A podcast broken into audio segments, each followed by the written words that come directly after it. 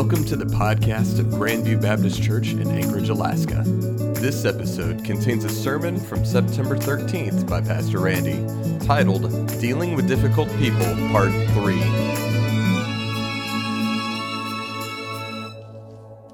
So, last couple Sundays, we've been dealing with people who have hurt us, taken advantage of us, uh, insulted us, somehow done evil toward us. And at least one person has been listening. You don't know what it does to a pastor to know that somebody has listened to the sermon and they're actually making changes in their life. Because I know one person has been listening and they can choose to make changes in their life. And this is evident when you call them up and listen to their message. Because it says, I'm not available right now, but thank you so much for caring enough to call. I've been making some changes in my life. So after this message, after the beep, leave a message if I don't return your call, you're one of the changes. And I, I know they're going to return my call sooner or later. But anyway, here's the point. You can't make enough changes in your life to avoid all difficult people because difficult people, they're everywhere. They're at work, they're, they're at school, they're, they're going to be at home, even, and at church, even. Difficult people are everywhere. And I believe this I believe God puts difficult people in our lives on purpose so that we'll learn how to love other people as He loved us. And there's a small town outside of Alberta, Alberta, and outside the small town, there are two fences that are two feet apart. And these two fences, two feet apart, parallel each other for over a half mile. And here's the story behind that. This farmer over here decided he wants to put some cows on this part of his pasture. So he goes over here to this farmer and says, I'm going to put some cows up. We need to put a fence up. Will you go in half with me and split the fence? That's just kind of how farmers handle such things like that. But this guy says, No, I'm not going to do it. Gets a little bit huffy. Well, two weeks later, this farmer who said he wasn't going to do anything about building a fence has actually put a fence up. So this farmer goes and says, I noticed you put a fence up. He says, Yes, I had my land surveyed. And I put this fence up two feet inside my property line. So here's the property line. He puts his fence two feet inside his property line says, if any cows get on my property, I'm going to kill them. So now this farmer has to put a fence up on the property line to keep his cows off of his other two feet of property there. That goes to show the pride that people have and how, how difficult people can be a lot of times across the street from where I live, my neighbors across the street, they have six foot wooden fences, both of them, and they're about this far apart for about 20 or 30 feet. Why is that? Why do you have fences that far apart? And we look at things like that and we go, how silly that is. How silly is it for people to, to respond to, to other people that way until somebody does something to us? Until somebody takes advantage of us, till somebody is rude to us till somebody insults us, and then it's all bets are off. Then we want payback. Then we want to get even. And we think, oh, it feels so good to get even. Now, back when I was about 15 years old, I opened my first checking account. And I had three choice of checks. And they were just slightly different colors, was all. I guess I better back up for some of you. Checks are these little pieces of paper that, that you, you write on them. You write who you're going to pay the check to. It could be to the bank or to some bill or something like that you're paying or, or to the church or whatever it may be. And they take that piece of paper and they give to their bank, which goes back to your bank, and then they send money from your bank that to their bank. Anyway, that's what a check's all about. They're like the great great grandfather of debit cards. So you had three choices. But then about 20 years later, all of a sudden you don't have three choices, you got hundreds of choices, in some cases, thousands of choices on what you want your check to look like, any background. And then they come out where you could put anything you want to on your check. You could, you could put a picture of your grandchildren as a background on your check. You could put a picture of that, that bull moose with five brow tines, 60 inch spread on your, on your check, anything you wanted to. Well, this one guy, He's paying alimony, so he orders these special checks to pay his alimony with. And on every one of those checks that he fills out once a month is a picture of him kissing his new wife. That's the society that we live in. That's the society that we live in. The golden rule says, Do unto others as you'd have them do unto you. But we say, do unto others as they have done unto you. To get even, to get back. You know, it could be your, uh, your, your boss that mistreats you, or a police officer that mistreats you, or it could be you feel like your parents unfairly grounded you, or, or some case like that. What we'll do, we'll, we'll bow up, won't we? We'll have an attitude. We'll show up to work late. We'll do some, something, even as passive aggressively, we'll do something in order to get even. That's, that's just the, the, the way that we live in our society. We'll do as little as possible. If that's the case, whatever it is, we'll try to get even. And there's three problems with that when we try to get even. Problem number one, you believe that by wounding somebody else, it's going to, you have to understand by wounding somebody else, it'll never help you relieve your wound. It'll never help you heal your wound.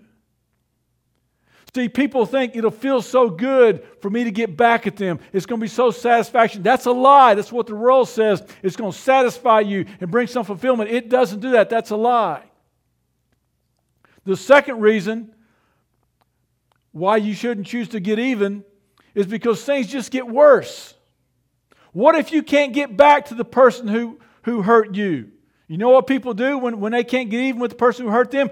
They'll go and hurt, they'll hurt somebody else the same way that they were hurt. You ever heard the phrase hurt people hurt people? It's true. So when you try to get even, it can get even worse. And the third problem with getting even is that you're even. Why would you want to be even with somebody who hurt you? Why would you want to, to, to do to somebody else the same way they've done to you? Why would you want to be even? Why wouldn't you want to get ahead? How do you get ahead? Instead of returning evil, you return a blessing instead. You do good to them instead. You say good things about them instead. Why would you just want to be even? Listen to these verses in Luke chapter 6. But I say to you who listen, love your enemies. Do what is good to those who hate you. Bless those who curse you. Pray for those who mistreat you. If anyone hits you on the cheek, offer the other also. And if anyone takes away your coat, don't hold back your shirt either.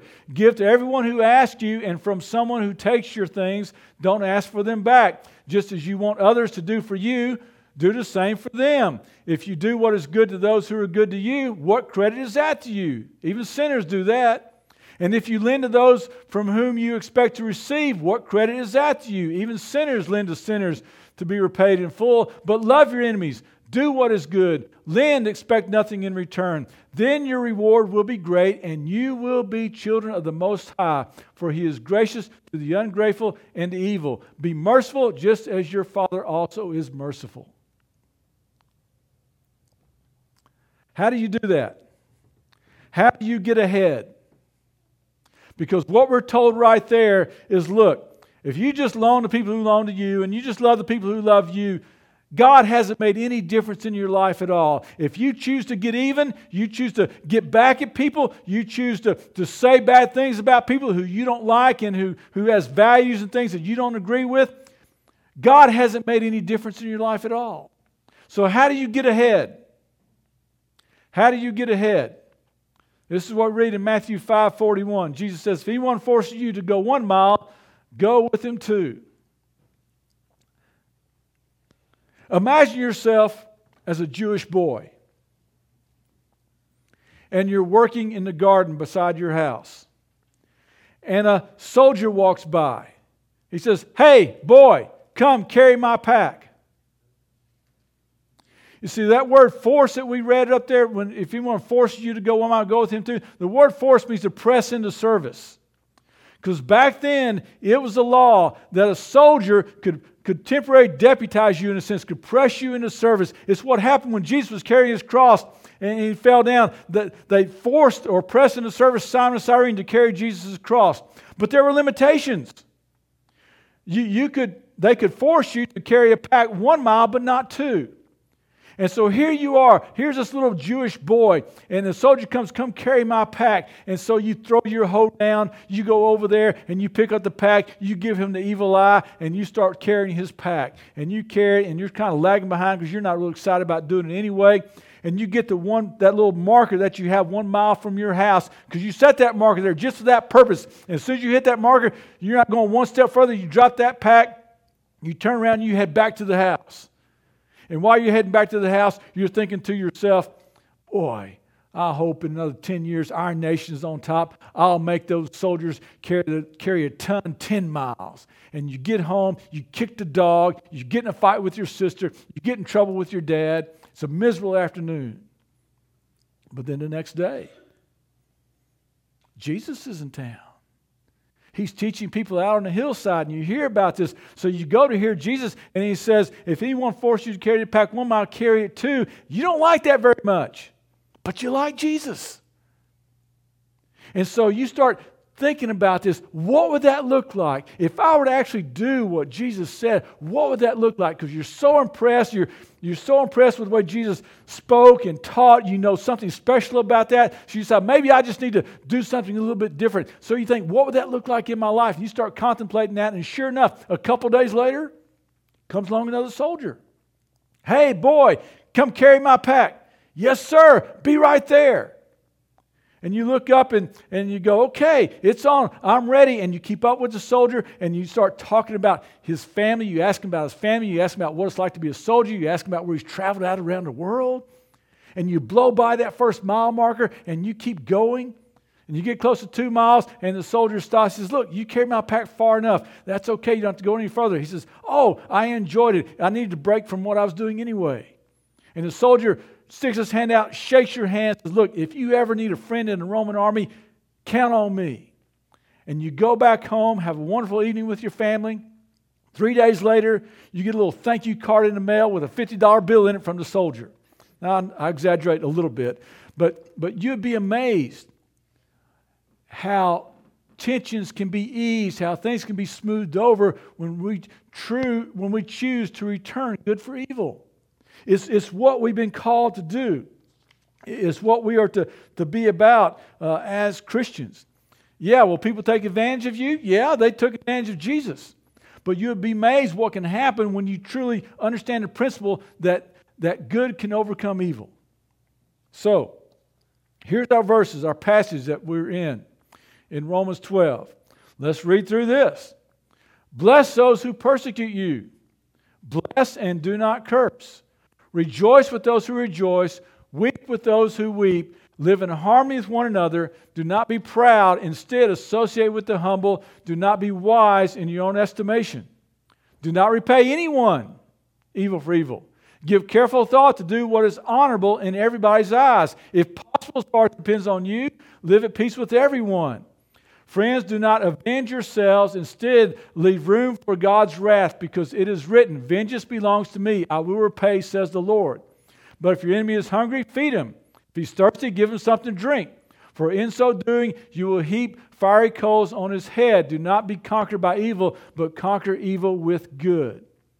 So, our principles that we've been looking at as we've been going through here. What you do when you're wounded, what you do when you're hurt, when you're criticized, when you're insulted, when somebody takes a stand that's totally against what you believe, what you do at that moment is one of the most significant things you'll ever do as a Christian. Because if you respond the way that Scripture is calling us to respond, it shows you get it. It shows you understand the heart of God. Because that's what He did for us. Instead of ignoring us, instead of getting even with us, He sent Jesus Christ on the cross to be a blessing to us. That's principle number one.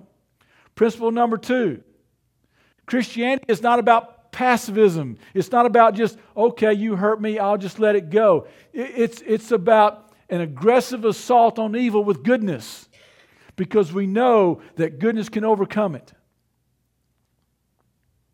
So, how do we get there? What do we do? How do we do that? How do you get to the point where you can start carrying out these verses? You cannot react emotionally. You have to have a strategy. It's like that kid that wakes up in the morning and, and, is getting ready for school and says, Mom, can you carry me to school today instead of dad? Well, yeah, I guess so, but why? Well, when dad drives, there's always a lot more idiots on the road. Listen, you're never going to be able to avoid all the idiots, but you have to have a strategy in how to deal with difficult people.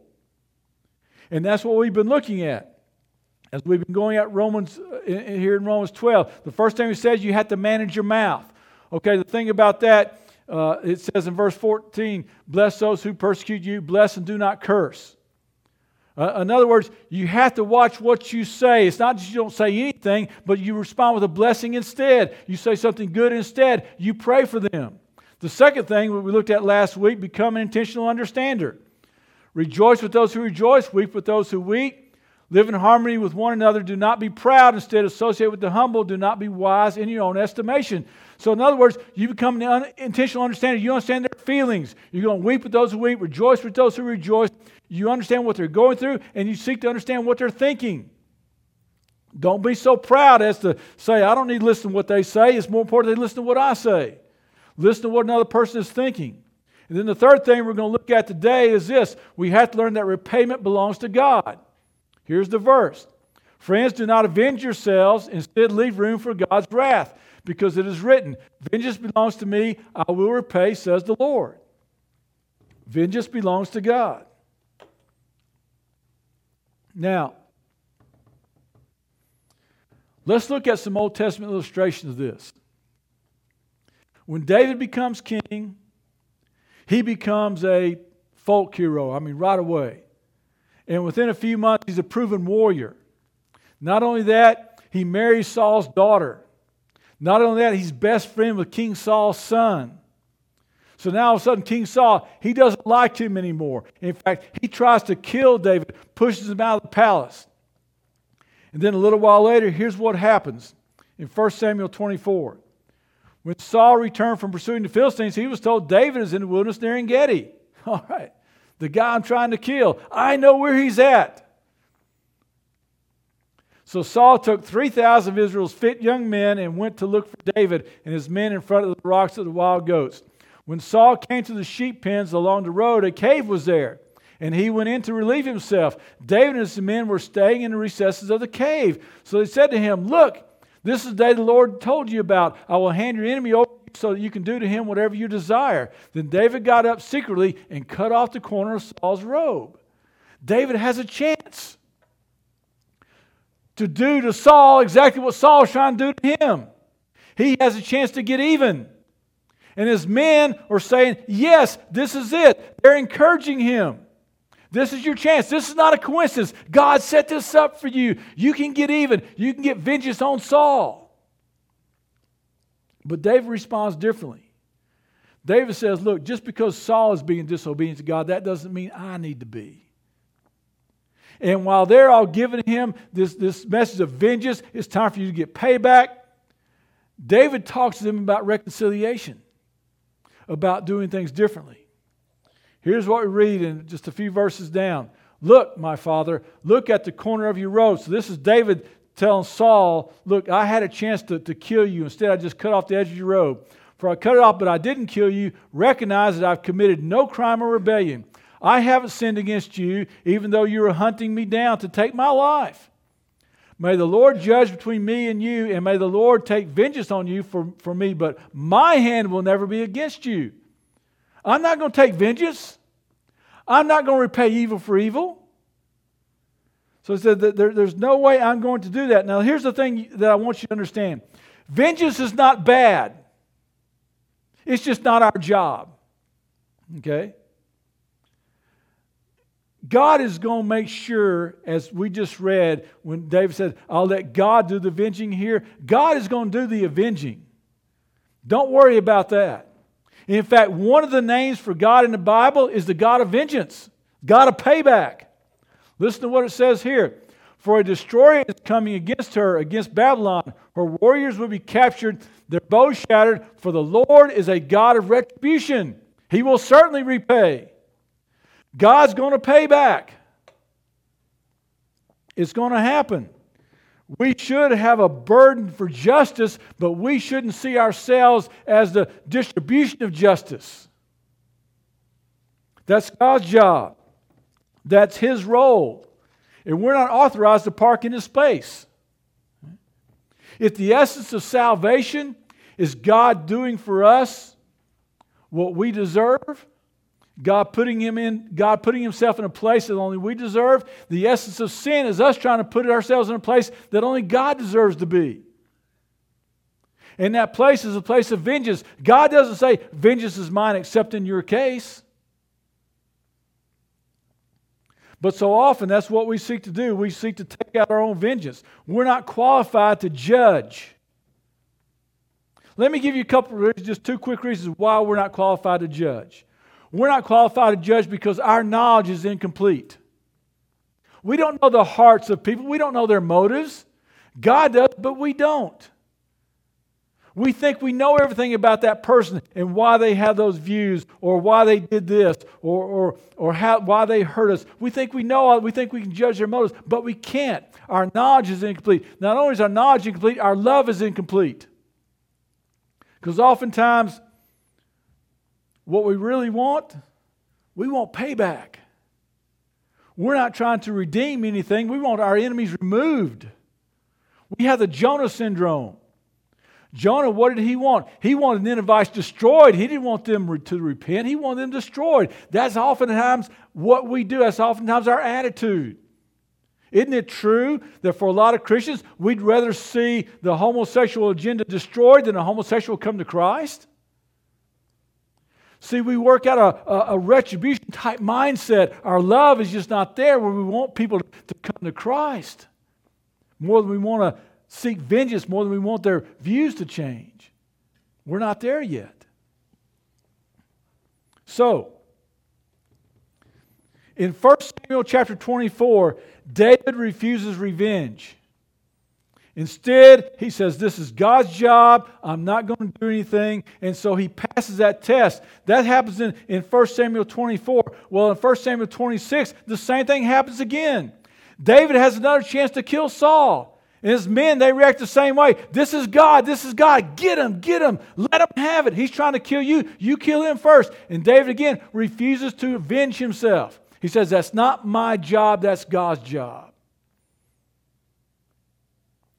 So we have that happen in, in chapter 24 and in chapter 26. But in chapter 25, somebody does evil against David. And now all bets are off. Now he's ready for revenge. And it seems like nothing is going to stop him. Here's what I need you to understand this morning. In some areas of life, we'll do great in these circumstances. But in that same area, in these different circumstances, we can fail miserably. For example, you may be humble at work, but full of pride at home. You may, as far as somebody insults you, and, and, they do that at, at, at school or on your job, you're just quiet. You won't insult them back, but you let that happen on social media, and boy, they get it. You see, we can be very good in this one area, in this circumstance, but very terrible at it in this other area. If somebody, let's say at work, you have a boss and they're just not a good boss, and you're tempted to, you know, talk about them, to say bad things about them, or, or things like that. Or let's, let's, let's change it just a little bit. Let's say you're at work and everybody else is talking bad about the boss. Everybody else is saying how terrible he is and how he shouldn't have that job. But when they're doing that, you don't join in. In fact, you'll say, Yeah, well, I th- think he does a good job here. And you start saying good things about him. Everybody else is cutting him down and insulting him. You refuse to do that. In, in fact, you, you want to build him up, or, you, or you'll go and you'll, have, you'll try and steer the conversation a different way. But when it comes to politics, all of a sudden things are different. Why is it that we don't mind, or, or we, wouldn't, we wouldn't sit with another Christian in church and, and trade insult for insult and talk bad about them, but we don't mind doing it about other people? Why is it? And that's what's going on with David. In this situation, he does great where it comes to King Saul is trying to kill him. But over here, this guy slights him some and he's ready to take him out. So the story is Nabal. Nabal is a very wealthy man, but he's, he's mean spirited. And so in, in chapter 25, we read about this. Got this great detail involved in this. It's sheep shearing time. Now, back in that day, sheep shearing time, that's time to celebrate. because now you're going to find out how much you're worth, and it's payday for everybody. And so it's, it's, it's celebration time. David hears about this, like Nabal, he's a rich man. Everybody, he's got all these, all these animals. So David hears about this. So David sends two of his guys to Nabal, and they say, Nabal, here things going well with you.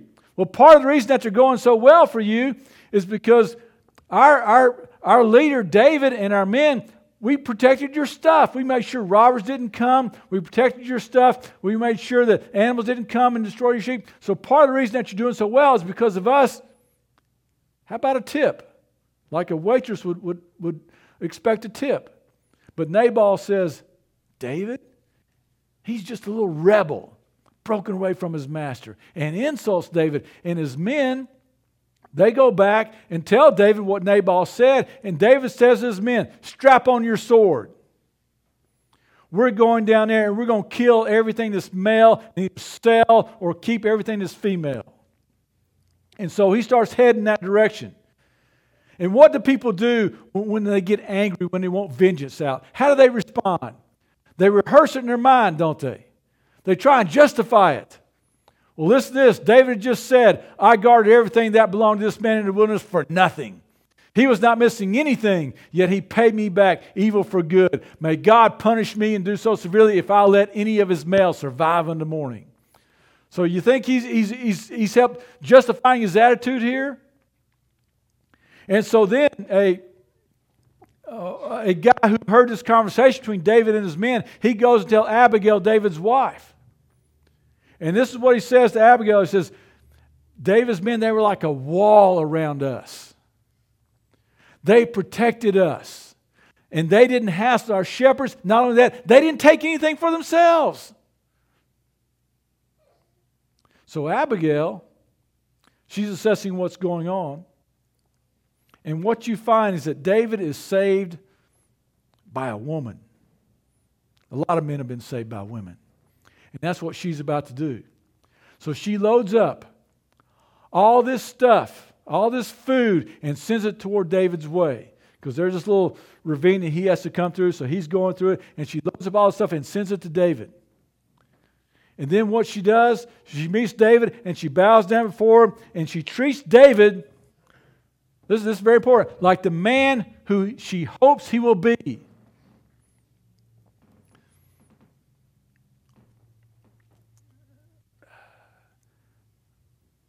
You women have such power over men. You have no idea. You do this, and we know you're doing it, but it works anyway. It's like, okay, you can just tell us, I'm fixing to do that thing. And I do that thing, you're going you're gonna go ahead and do this anyway. You can tell us what you're going to do. It doesn't matter. We fall for it every time. Oh, honey, you're so strong. I bet you can take a trash can in each hand out to the curb. Well, watch me. I can put one on each finger and carry it out there. You know, and, and that's, what, that's what goes on here. So here's how this starts. When Abigail saw David, she quickly got off the donkey, knelt down with her face to the ground, paid homage to David. This is a very wealthy uh, man's wife. She knelt down on his feet and said, The guilt is mine, my Lord, but please let your servant speak to you directly. Listen to the words of your servant. My Lord should pay no attention to this worthless fool Nabal, for he lives up to his name. His name means stupid, and stupidity is all he knows. I, your servant, this, this is for another marriage thing later on. We'll skip this part of it. Uh, I didn't see my Lord's young man with whom you sent. So basically, says, hey, just, just forget about Nabal for a minute. Just forget about him. And then she plays her Jedi mind trick on him. Okay? Here's what she says Now, my Lord, as surely as the Lord lives, and as you yourself live, is the Lord who kept you from participating in bloodshed and avenging yourself by your own hand. This thing you're planning on doing, you're not going to do it. May your enemies and those who intend to harm you, may, may they be like Nabal. So she's she's telling him, she's telling what, what she's expecting him to be. And, and David, he, he kind of goes right along with it. She gives him credit for, for being a, a better guy than, than, she actually, than he actually is. She says, Please forgive your servant's offense, for Lord is certain to make a lasting dynasty for my Lord because he fights the Lord's battles throughout your life. May evil not be found in you. You're not an evil guy, David. You're not an evil guy. And then this someone is pursuing you. Everybody knew that Saul's after David. They all knew this. And intends to take your life. May Lord's li- my Lord's life is took safely in a place where the Lord your God protects the living. But he is flinging away your enemies' lies like stones from a sling. So she says, David, you, your life, and, and this is a word to be used as sort of like in God's wallet. It's in a very safe place. It's not going anywhere. And then she takes him back to when he was a boy and is flinging stones at Goliath. And she takes him back to that point where he's just a boy with a sling and dependent upon God as he's facing Goliath. And then this. Then David said to Abigail, Blessed be the Lord God of Israel who sent you to meet me today. May your discernment be blessed, and may you be blessed today, for you kept me from participating in bloodshed. She knows it's the wrong thing to do. She knows it's not right. Now let me back up because we got a verse here that's missing.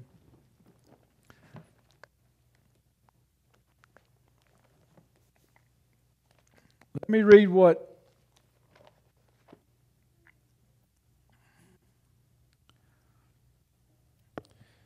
in verse uh, 30. When the Lord does for my Lord all the good he promised you and appoints you ruler over Israel, there will not be remorse or troubled conscience for my Lord because of needless bloodshed or my Lord's revenge. And when the Lord does good things for my Lord, may, may, may you remember me, your servant. What she's saying is that, David, when you become king, you're going to have a story to tell. How did you get to be king, David? Well, I went around slaughtering people and they were so afraid of me, they made me king.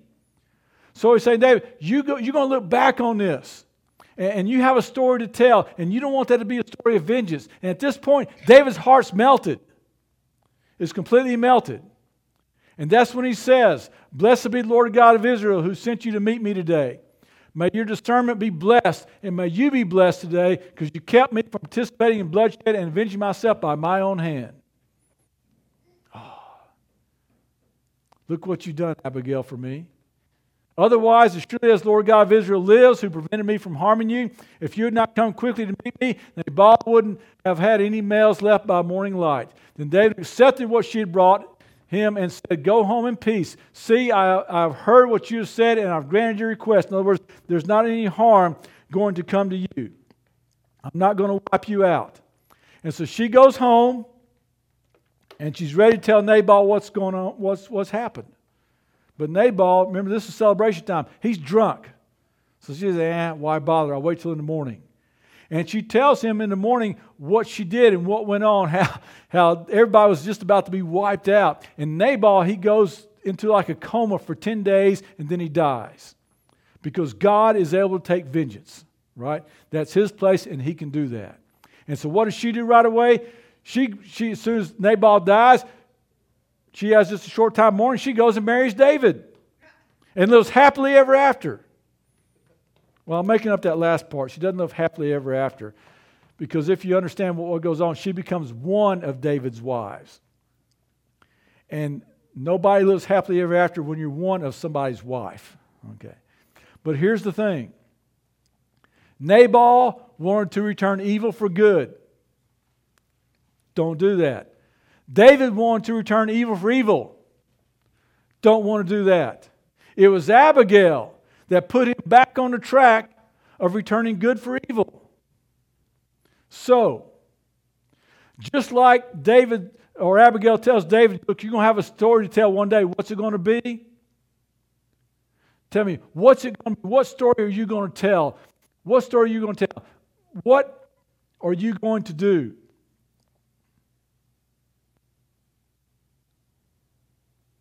What's going to happen to you and what are you going to do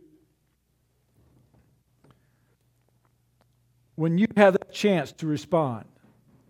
Let me put it to you this way What would it look like for you to return good for evil? What would that look like in your home? What would that look like where you work or at school? What would that look like at church? What would that look like in your political in the political world in our political election climate that we have going on? What would that look like to return good for evil. You need to let that sink in. Because that is exactly what we read two weeks ago. That's what we've been called to do. That's what we are to be about. That, more than anything else, How you answer that question more than anything else shows the effect that the cross has had upon you. It shows you get the heart of God. So have a strategy because you're going to have an opportunity to do this. Manage your mouth. Become an intentional understander and realize that vengeance it belongs to God. That's not your place. So we have this great salvation. Has it had an effect on your life? To the point where you get this, where you understand it. And then you're able to do these things that we look at. We want to blow these off today. We can give excuse after excuse after excuse why it doesn't apply to us. But so many times what we read is the word everyone. We don't read any exceptions in this. The first couple of weeks we were looking at this, we saw how, how Peter, how, how, how Paul, how Jesus, how all them encourages time and time again and says, This is the heart of what we are to be about. And there are no exceptions on whether you know the person or not. There are no exceptions on whether it's on social media or not. It's what we're expected to do. It shows that we get it. So let the cross penetrate your life. Be a people. Be a people who know what it's like to say, I believe that when I see evil, I'm going to assault it with goodness. I'm going to have aggressive assault on it for my life with goodness because I believe that good can overcome evil. Thus, we have the cross, don't we? Because that's the heart of what God has done for us. Thank you for tuning into the podcast of Grandview Baptist Church in Anchorage, Alaska. For more information, check out our website at gbcak.org.